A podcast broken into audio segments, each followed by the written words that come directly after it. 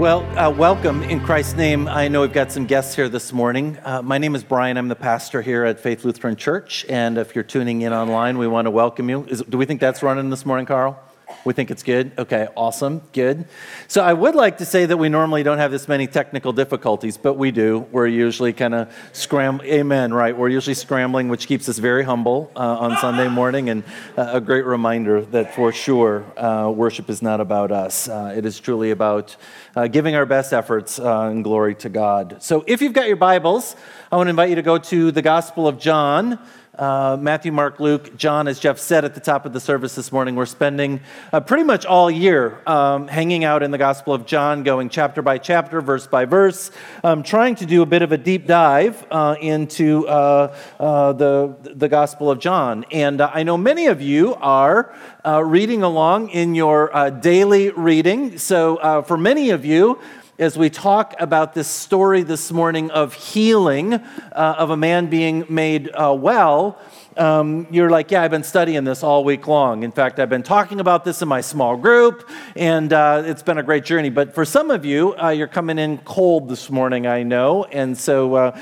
just want to welcome you in Christ's name. And uh, we would like to give one of these devotionals to you this morning if you're a guest today, as just our way of saying, thanks for being here. We're so glad uh, that you're with us, joining us, and uh, we just want to bless you with this devotional of God's Word. I normally do not title my sermons, uh, but this morning I thought I would title the sermon, Do You Want to Get Well? So that's, that's what we're going to be looking at this morning, and that is the, the title of the sermon uh, as we go through John 5, uh, the first few verses of John 5. Let us pray. Heavenly Father, we thank you, God, uh, that as we have gathered together this morning, uh, that your Holy Spirit dwells among us um, that you have invited us uh, to rise up, um, to, to, to, to sit up, to rise up, to stand up, and to walk. Uh, and God, we've come to this place this morning. I know some of us are, are weary, some of us are exhausted, uh, some of us might be a little stressed. Um, and, and so, God, I just pray that you would take all of our thoughts, all of our emotions, and just bring us into this place to be present now as we look at your holy word. God, may the words of my mouth, the meditations of all of our hearts be acceptable in your sight. For you are indeed our rock and our Redeemer. Amen. Well, about four years ago, uh, I woke up. Uh, I don't know what day of the week it was, but I had a terrible headache. And normally, when I have a headache, I take some meds and I go back to bed. And so I took some meds and went back to bed. I woke back up a couple hours later. I still had a splitting headache and I think I probably took some more meds, different kind of med, and I, my headache just would not go away. And I thought, well, maybe by tomorrow I'll get better. Second day, I woke up, same thing. I just did not feel well. I had a terrible splitting headache. And normally I can just kind of take care of this. And this went on for a couple days. And uh, I think by uh, day three or four, my wife got tired of me moaning and groaning and said, You need to go to prompt care, urgent care, whatever. And I, you know, was like, I had really had it. And so I went into prompt care, and they kind of did all the deal when you normally go to prompt care. They ask you the questions. And uh, the doctor said to me, I think you've just got a virus. And I'm like, okay, um, no meds, just go home, you know, chicken soup, sleep, you know, kind of all that good stuff. And so um, this went on for a couple more days and i just i my head was just splitting. And so uh, i went back to prompt care um, and you know same thing. Oh you've just got a virus. It's just kind of hanging on a little bit long. And i normally don't recommend this. In fact this is not medical advice this morning but you know what happened right? Google and uh, so my wife and I went on Google and we're trying to self-diagnose. Don't do that. Don't try that at home, right? It's. But I was I was desperate. I just had such a splitting headache, and I just was not feeling any better. Well, we learned on Google that there might be an option, and so the third time I went back to the doctor, I said, I wonder if I've got Lyme's disease. Is there any way you can check for this? And they're like, oh, yeah, we can check for that, but Lyme's disease isn't really normal in this part of the country. Well, I don't, I travel outside of Bloomington, Illinois sometimes. Uh, and so, sure enough, I tested positive for Lyme disease. And uh, it's been really interesting. They, they treated it, you know, they got medicine, all that. But you, as you probably might know, Lyme's disease is one of those things that there's not a lot known about it, and there's not a real good cure rate on it. And so it manifests itself after some time of uh, fatigue and foggy brain. Those are the primary, uh, uh, I guess, conditions that go on, on and on. And so it's been really interesting over the last couple of years. My wife will look at me and she'll say, Do you think that's your Lyme disease? And I'm like, I don't know, um, because but maybe right, you know, brain fog, fatigue, and I'm 53, and I'm just like uh, maybe I'm just getting old, maybe my body's just wearing out, or may, maybe it is a Lyme disease, you know, I don't know. But it's just kind of been one of those mystery things. My kids claim that I've had brain fog and fatigue for a long, long time, but it's just kind of one of those things that I've been living with for the last couple years. And I don't know if you've ever had uh, any kind of illness or anything where there wasn't anything real definitive about it, or there was a, a cure for it, or, um, you know, it's just kind of one of those things that you've had to learn to deal with. Maybe it's chronic pain. You know, I know uh, people deal with all sorts of different chronic issues, and there's not really a pill for that, right? Or a therapy for that. It's just kind of one of those things of uh, just living with it, of dealing with it. And that's what I'm going to talk a little bit about this morning. Is what do you do um, when it's not always clear in terms of what your illness is, or frankly, how to treat the illness uh, when uh, interesting things are going on in your body and, and, and maybe in your mind? And so, as I said, we're going to look at the Gospel of John here this morning, John 5, um, and we're going to pick it up with John 5 1. Sometime later, Jesus went up to Jerusalem for one of the Jewish festivals. Now, when you go to Jerusalem, you're always going up because uh, you're going up to Mount Moriah, which is about 2,500 feet above sea level. So you'll see this over and over throughout Scripture that people were going up to Jerusalem because you had to go up in elevation.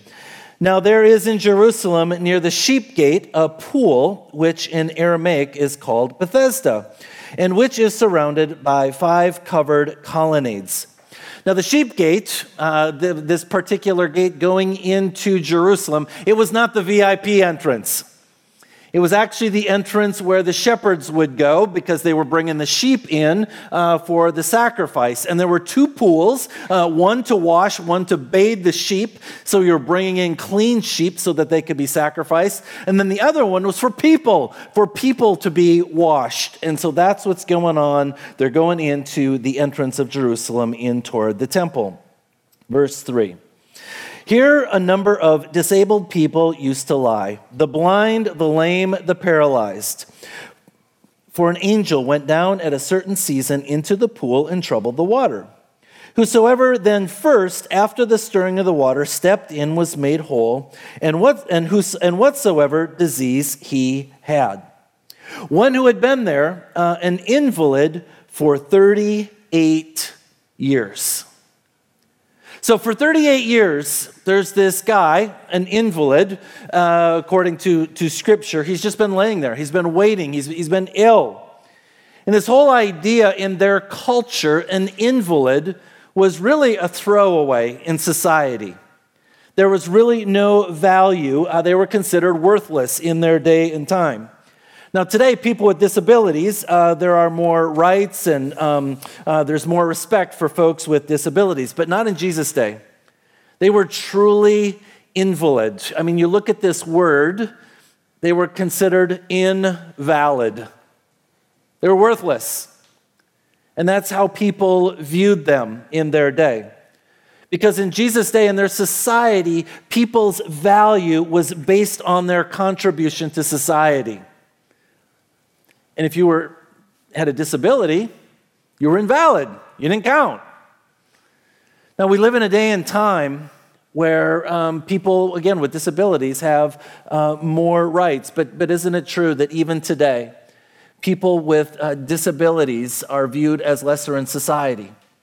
People um, who aren't achieving as much are not viewed as much. And this is, this is completely different for Jesus to come on the scene and all of a sudden show value to a person who is uh, invalid. And I thought, just for fun, uh, I would look up online uh, what is the most valuable animal on the planet today. Most valuable animal on the planet today. And uh, I'm probably going to pronounce this wrong, but this is uh, Fusaichi Pegasus. This is a very famous racehorse, and a couple years ago, uh, this racehorse uh, was auctioned off for $72 million. I mean, that's a pretty valuable horse, right? And it's a valuable horse um, because, of course, they're using it for breeding, because they can make more money off of this horse. And so we look at this, we look at this horse, we look at this dollar sign, and there are many people that even today, they place their value on their ability uh, to uh, what they can do the things, the skills that they have. And they look at their worth in terms of their, their contribution to society. And along comes Jesus, and he turns that all upside down. Our world says some people are more valuable than others. In fact, our world even says some people don't even deserve to be born. Jesus comes along and he says everybody is valuable. In fact, all human beings are invaluable. It's a remarkable story that we're going to get into. So, how is it that Jesus could uh, take someone who's considered invalid and turn them invaluable? Well, Scripture tells us in the book of Corinthians, you are not your own, you were bought with a price. See, in and of ourselves, we are not valuable. But what makes us valuable is that you were bought for a price. Jesus has named you and claimed you. He has bought you and he has adopted you into his kingdom. That's what makes you invaluable. That's what Jesus is going to uh, uh, talk about here in the story as we, we, we get underway here with Jesus encountering this man who has been considered invalid for 38 years. Now, part of the reason why people uh, in their day and time thought that uh, uh, disabled people were, uh, inval- uh, were, had no value is because their theology. They really thought that if, if there was somebody was sick, if somebody was disabled, it's because there was some sin in their life. They deserved it, if you will. And we have this today, right? Something bad happens. And we ask ourselves, what did I do wrong?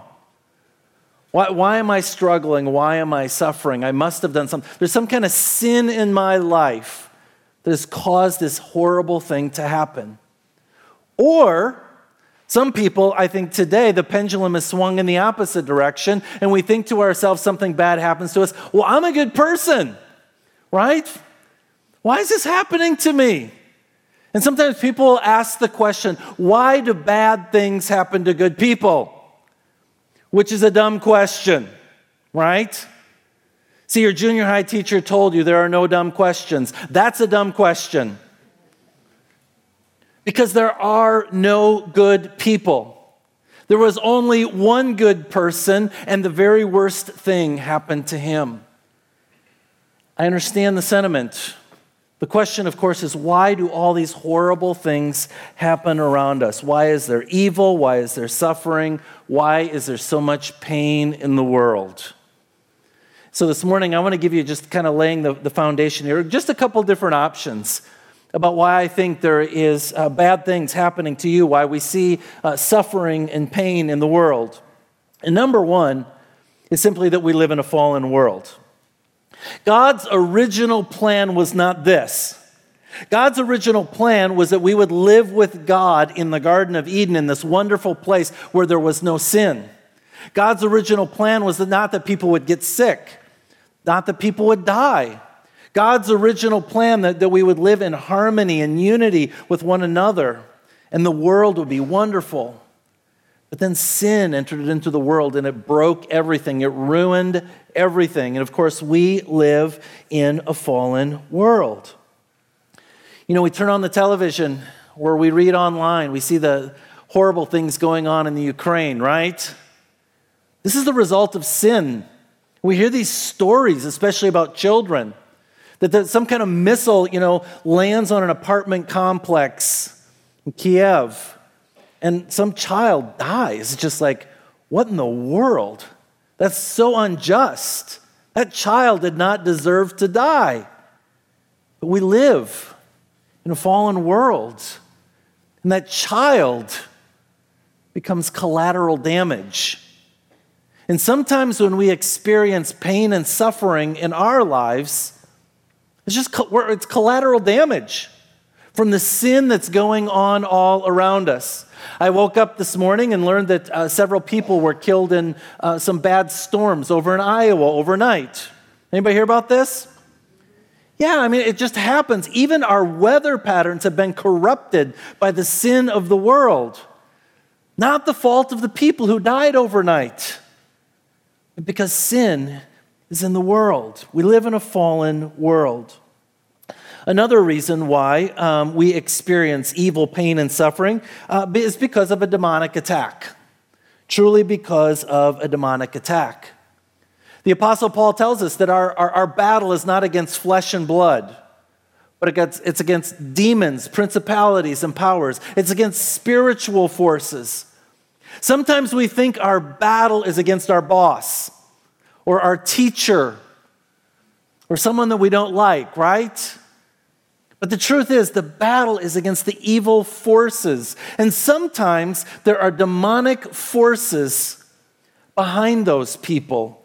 And we need to consider the possibility of those, uh, those demonic forces. It's like a sniper is just attacking us, comes after us, and inflicts pain on our lives. Now, sometimes people will ask me, Do you believe in demons? Yes, I do. I absolutely believe in demons. I think what the enemy wants us to do when it comes to demons is to either deny that they exist or obsess over them, right? Sometimes people will be like, hey, um, this, this and this and this and this is going on. I'm like, listen, you're just having a bad day, okay? Satan really doesn't care about your bangs. Your hair is just fine. I mean, you know people like that, right? That it's, it's, it's, the de- it's a demon. It's Satan's fault, right? Some people get really hyper focused around the demons of the world. It's like, no, you're just having a bad day. But I think the other extreme is for us to deny that they even exist. When we think about this, it, you maybe, you maybe uh, know someone who's ever struggled with an addiction. And as they're battling this addiction, they're doing behaviors or they're craving behaviors. They don't want to do it, but they're just pulled to it, they're drawn to it, and they step into these behaviors that they don't want to do. That sounds like a demon to me. Trying to kill you, trying to pull you down, trying to destroy you. You don't want to, whatever that thing is. I think that's a demon. I think so many times we are wrestling with things. I think it's okay for us to acknowledge that those are demons. They're trying to kill us, to trying to destroy us. Third category of why there's so much evil, suffering, and pain in the world is, is my sin. This is my sin. Sometimes people will say to me, You know, Pastor, Satan's trying to attack me. And I'm like, Okay, what's going on? And they tell me, and I'm like, eh, I think you're kind of just, I don't think Satan needs anything to do with you. I don't think even there's a demon bothering you. I think you're self destructing. I think you're doing this on your own. Because we all have sin in our lives that brings us down. Yeah, but I've got this, this financial issue. Uh, you're actually just spending more money than you're taking in. It's not a demon. Yeah, I got fired at my job. Uh, you didn't show up to work. You were late. You're fooling around. You're not really trying to work, right? oh, it's a demon. No, it's not. You got to do your job, you got to show up. Sometimes it is our sin, and we got to own our responsibility. Sometimes our wounds, our pain, our suffering, it's self inflicted. So sometimes we live in a fallen world. Sometimes it's demonic. Sometimes it's my uh, sin. Other times it's other people's sin. Sometimes it's just other people's sin. Several years ago, when Faith Lutheran first began, I invited a, a, guy by the name of Jim Collins to come and speak with us. I know some of you were here for that. And if you know the name Jim Collins, he's a coach in the community. And several years ago, Jim Collins' son, Michael, an athlete, 22 years old, sitting in his car, Emerson in Main, and a drunk driver killed him. Someone else's sin killed Michael. Not Michael's fault, just in the wrong place at the wrong time. So these are four categories. And sometimes it's not always easy for us to know which one is which, right? Sometimes we don't know why am I experiencing these things that are going on in life. So for 38 years, there's this disabled man, this invalid. Jesus comes along. Jesus saw him lying there and learned that he had been in this condition for a long time. And he asked him, Do you want to get well?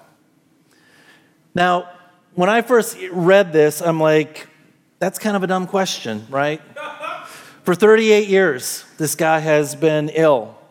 For 38 years, this guy w- was disabled. He was kind of a throwaway, a castaway from society.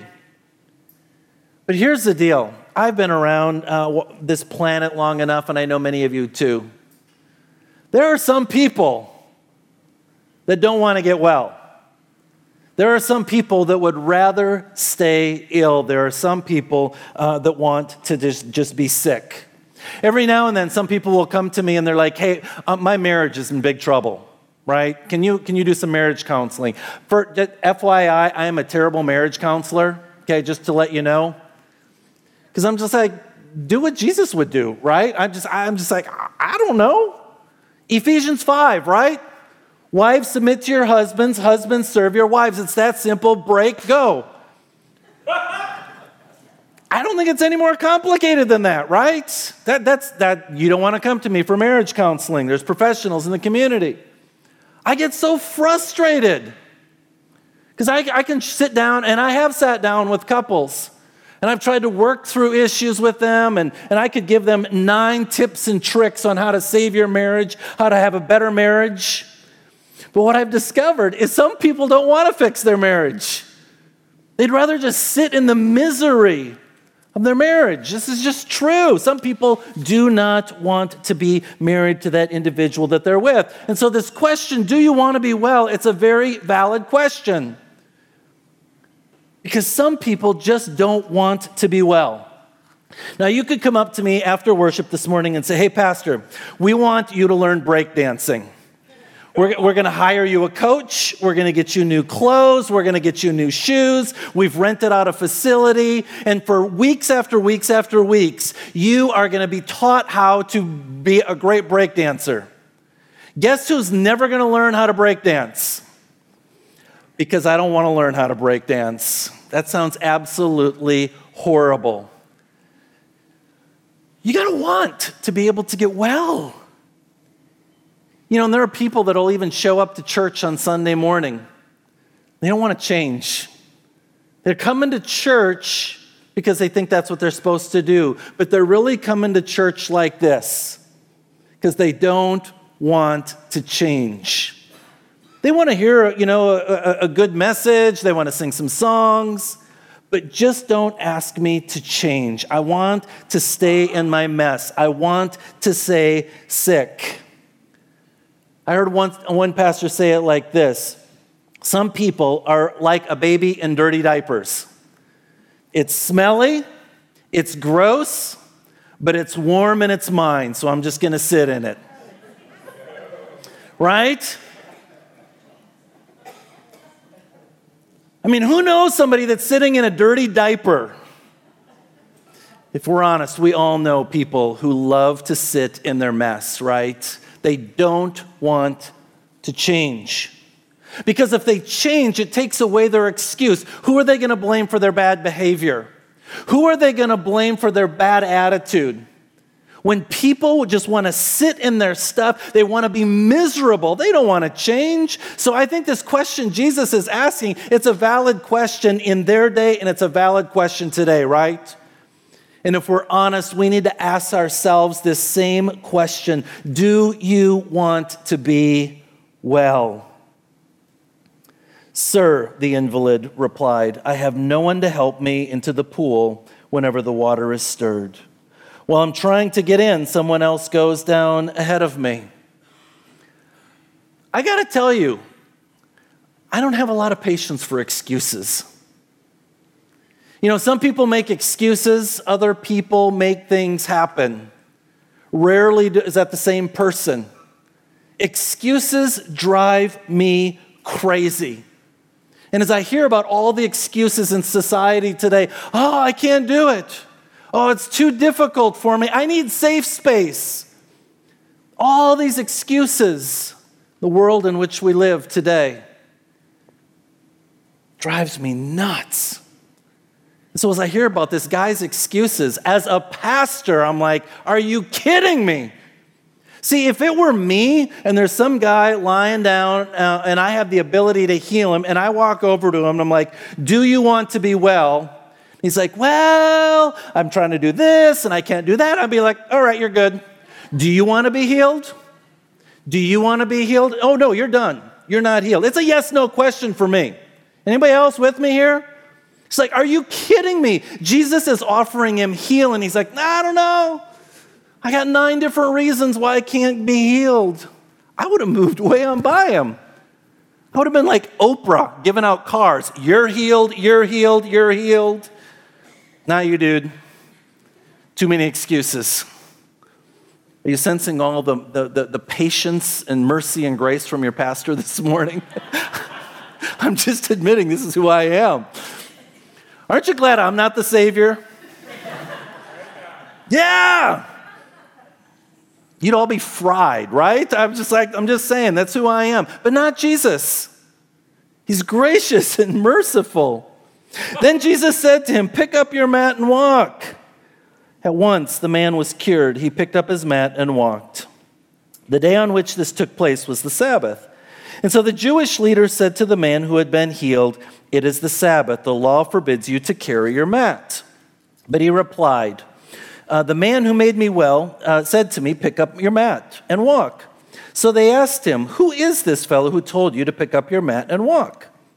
The man who was uh, healed had no idea who it was, for Jesus slipped away into the crowd that was there.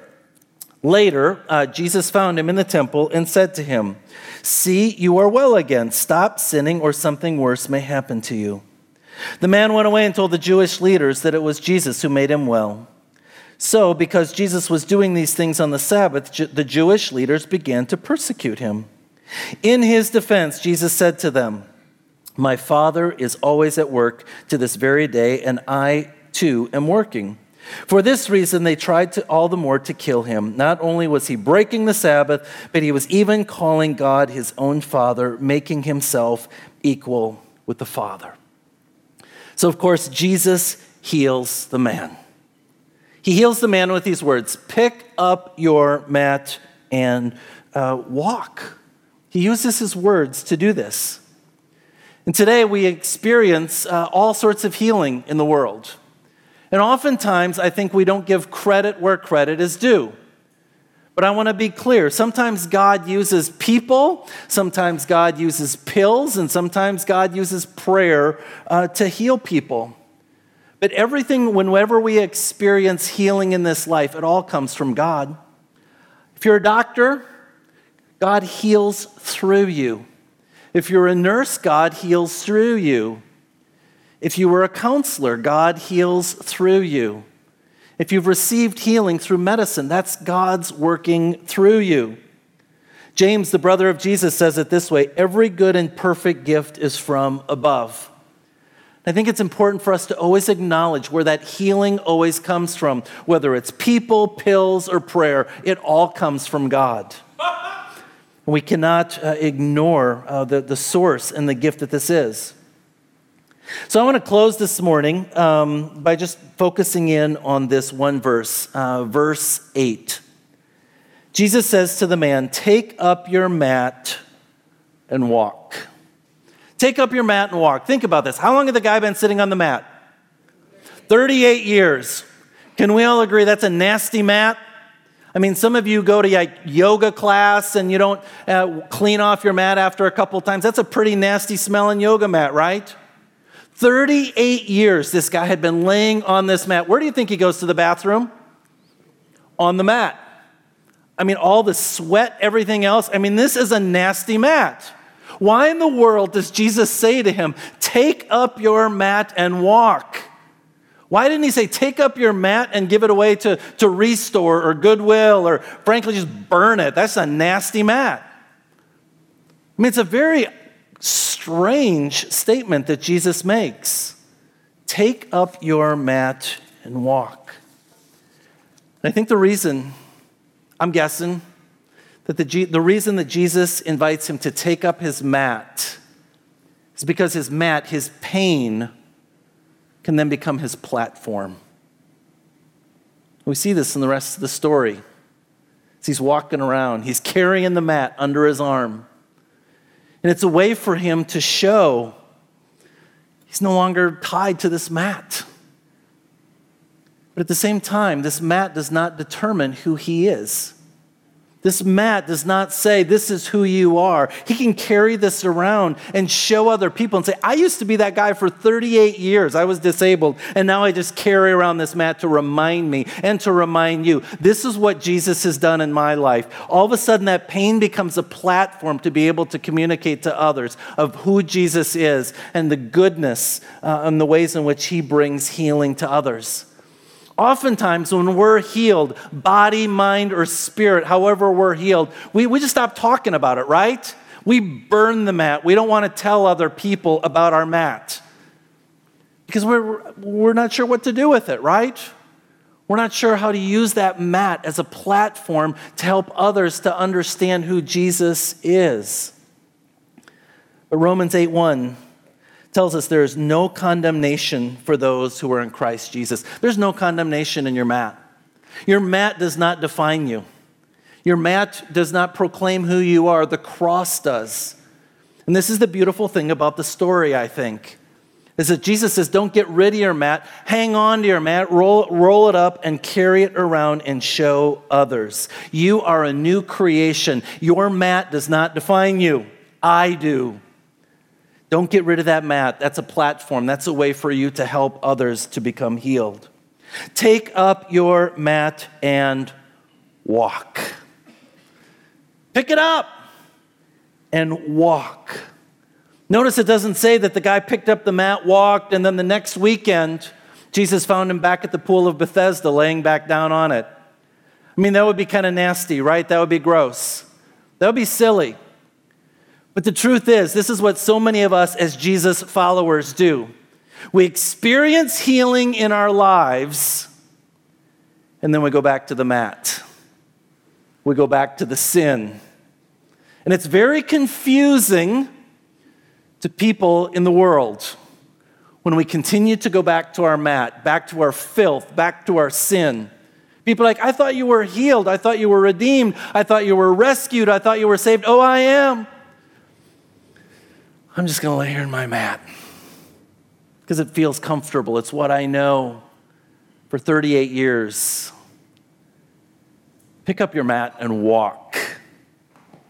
Keep going. Don't put your mat back down and lay back down in your sin, I think is what Jesus is saying here. Apostle Paul says in Colossians 1 walk in a manner worthy of the Lord, fully pleasing to him bearing fruit in every good work and increasing in the knowledge of God.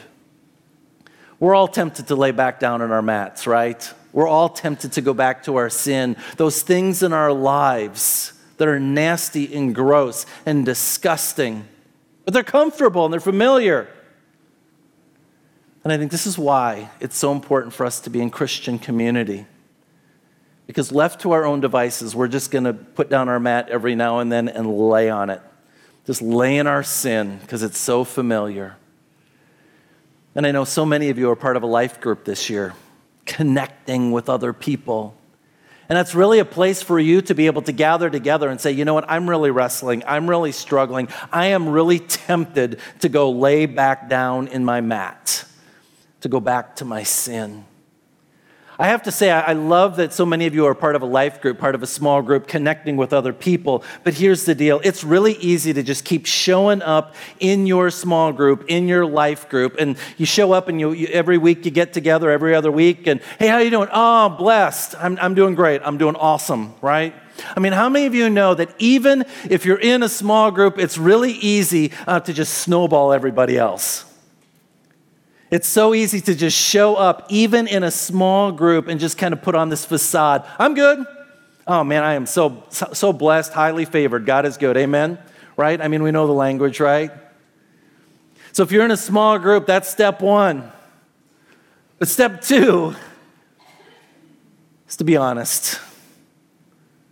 Be honest about the sin, about the brokenness, about the struggles, about the temptations in your life. Be honest about those things that you want to go lay back down in on your mat. This is why it's so important for us. And I know this is hard. This is kind of new for me, too. I'm used to showing up and just telling everybody, oh, I'm good, I'm good. We're just talking, we're having a good conversation here. I think this is one of the fundamental differences of what it means to be a part of a life group is to be with people, gather with people in an intentional way, but then be honest honest about the struggles and the temptations in your life. So I want to close just by asking the same question that Jesus asked this man Do you want to get well? Are you sick and tired of being sick and tired?